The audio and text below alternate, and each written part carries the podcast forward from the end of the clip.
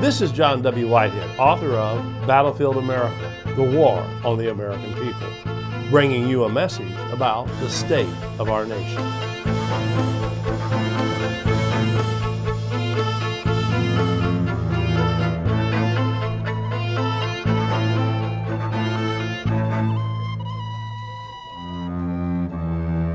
Not all heroes wear the uniform of war. In the United States, however, we take particular pride in recognizing as heroes those who have served in our military. Yet while we honor our veterans with holidays, parades, discounts at retail stores and restaurants, and endless political rhetoric about their sacrifice and their bravery, we do a pitiful job of respecting their freedoms and caring for their needs once out of uniform. Despite the fact that the U.S. boasts more than 20 million veterans who have served in World War II through the present day, the plight of veterans today is America's badge of shame. With large numbers of veterans impoverished, unemployed, traumatized mentally and physically, struggling with depression, suicide, and marital stress, homeless, subjected to subpar treatment at clinics and hospitals, and left to molder while their paperwork piles up within Veterans Administration offices. Still, the government's efforts to wage war on veterans, especially those who speak out against government wrongdoing, is downright appalling. Consider this. We raise our young people on a steady diet of militarism and war, sell them on the idea that defending freedom abroad by serving in the military is their patriotic duty.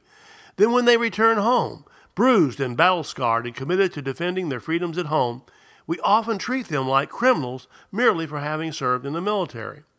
The government even has a name for its war on American veterans. It's called Operation Vigilant Eagle. As first reported by the Wall Street Journal, this Department of Homeland Security program tracks military veterans returning from Iraq and Afghanistan and characterizes them as extremists and potential domestic terrorist threats because they may be disgruntled, disillusioned, or suffering from the psychological effects of war coupled with the Department of Homeland Security's reports on right wing and left wing extremism, which broadly define extremists as individuals, military veterans, and groups that are mainly anti government, rejecting federal authority in favor of state or local authority, or rejecting government authority entirely, these tactics bode ill for anyone seen as opposing the government, but especially veterans. Yet the government is not merely targeting individuals who are voicing their discontent so much as it is taking aim at individuals trained in military warfare, our veterans. In recent years, military servicemen and women have found themselves increasingly targeted for surveillance, censorship, threatened with incarceration, jail, or involuntary commitment, labeled as extremists and or mentally ill, and stripped of their Second Amendment rights. Remember the National Defense Authorization Act opened the door for the government to detain or imprison as a threat to national security anyone viewed as a troublemaker. Moreover, it doesn't take much anymore to be flagged as potentially anti government in a government database somewhere, especially a database called Main MAINCOR, for example, that identifies and tracks individuals who aren't inclined to march in lockstep to the government's dictates. The case of Brandon Raub is a prime example of Operation Vigilant Eagle in action. Raub, a 26 year old decorated Marine, actually found himself interrogated by government agents about his views on government corruption, arrested with no warning, labeled mentally ill for subscribing to so called conspiratorial views about the government, detained against his will in a psych ward for standing by his views, and isolated from his family, his friends, and his lawyers.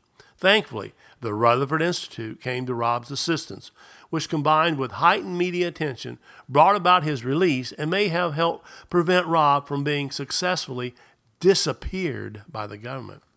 Even so, within days of Raub being seized and forcibly held in a VA psych ward, news reports started surfacing of other veterans having similar experiences. That the government is using the charge of mental illness as the means by which to immobilize and disarm these veterans is downright diabolical. With one stroke of a magistrate's pens, these veterans are being declared mentally ill, locked away against their will, and stripped of their constitutional rights. If it were just being classified as anti government, that, that would be one thing. Unfortunately, anyone with a military background and training is also now being viewed as a heightened security threat by local police who are trained to shoot first and ask questions later. Feeding this perception of veterans as ticking time bombs in need of intervention, the U.S. Justice Department launched a program in 2012 aimed at training SWAT teams to deal with confrontations involving highly trained and often heavily armed combat veterans. The result? Police encounters with military veterans often escalate very quickly into an explosive and deadly situation, especially when SWAT teams are involved. For example, Jose Guerena, a Marine who served two tours in Iraq, was killed after an Arizona SWAT team kicked open the door of his home during a mistaken drug raid and opened fire. Apart from his military background, Guerena had no prior criminal record, and the police found nothing illegal in his home. He was found dead after the police shot him. John Edward Chesney, a 62 year old Vietnam vet, was killed by a SWAT team allegedly responding to a call that the Army veteran was standing in his San Diego apartment window waving what looked like a semi automatic rifle. The gun Chesney reportedly pointed at police from three stories up was a realistic looking mock assault rifle. In other words, it wasn't a real gun. Remember, no one is spared in a police state. Eventually, as I make clear in my book, Battlefield America The War on the American People, we all suffer the same fate.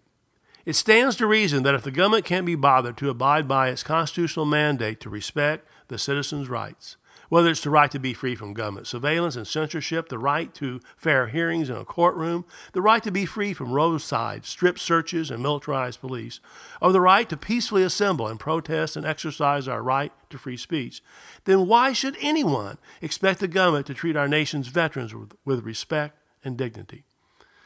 So, folks, if you really want to do something to show your respect and appreciation for the nation's veterans, here's a suggestion skip the parades and the retail sales and the flag waving, and instead go exercise your rights, the freedoms that those veterans risk their lives to protect by pushing back against the government's tyranny.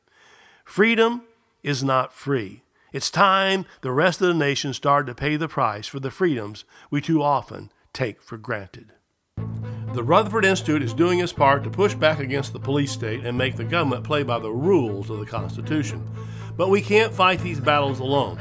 Visit our website at www.rutherford.org and check out our library of thought provoking commentaries, legal resources, and so much more. Subscribe to our email alerts, and I will send you my weekly commentary, Rutherford Press alerts, and a weekly rundown of pertinent headlines and news articles to keep you apprised of the growing threats to our freedoms. And finally, if you are able, please consider making a tax deductible donation to the Rutherford Institute by again visiting us online at www.rutherford.org or donate using PayPal. Your donation allows the Rutherford Institute to push back against the government's power grabs, corruption, and ongoing assaults on the Constitution. Together, we can make America free again.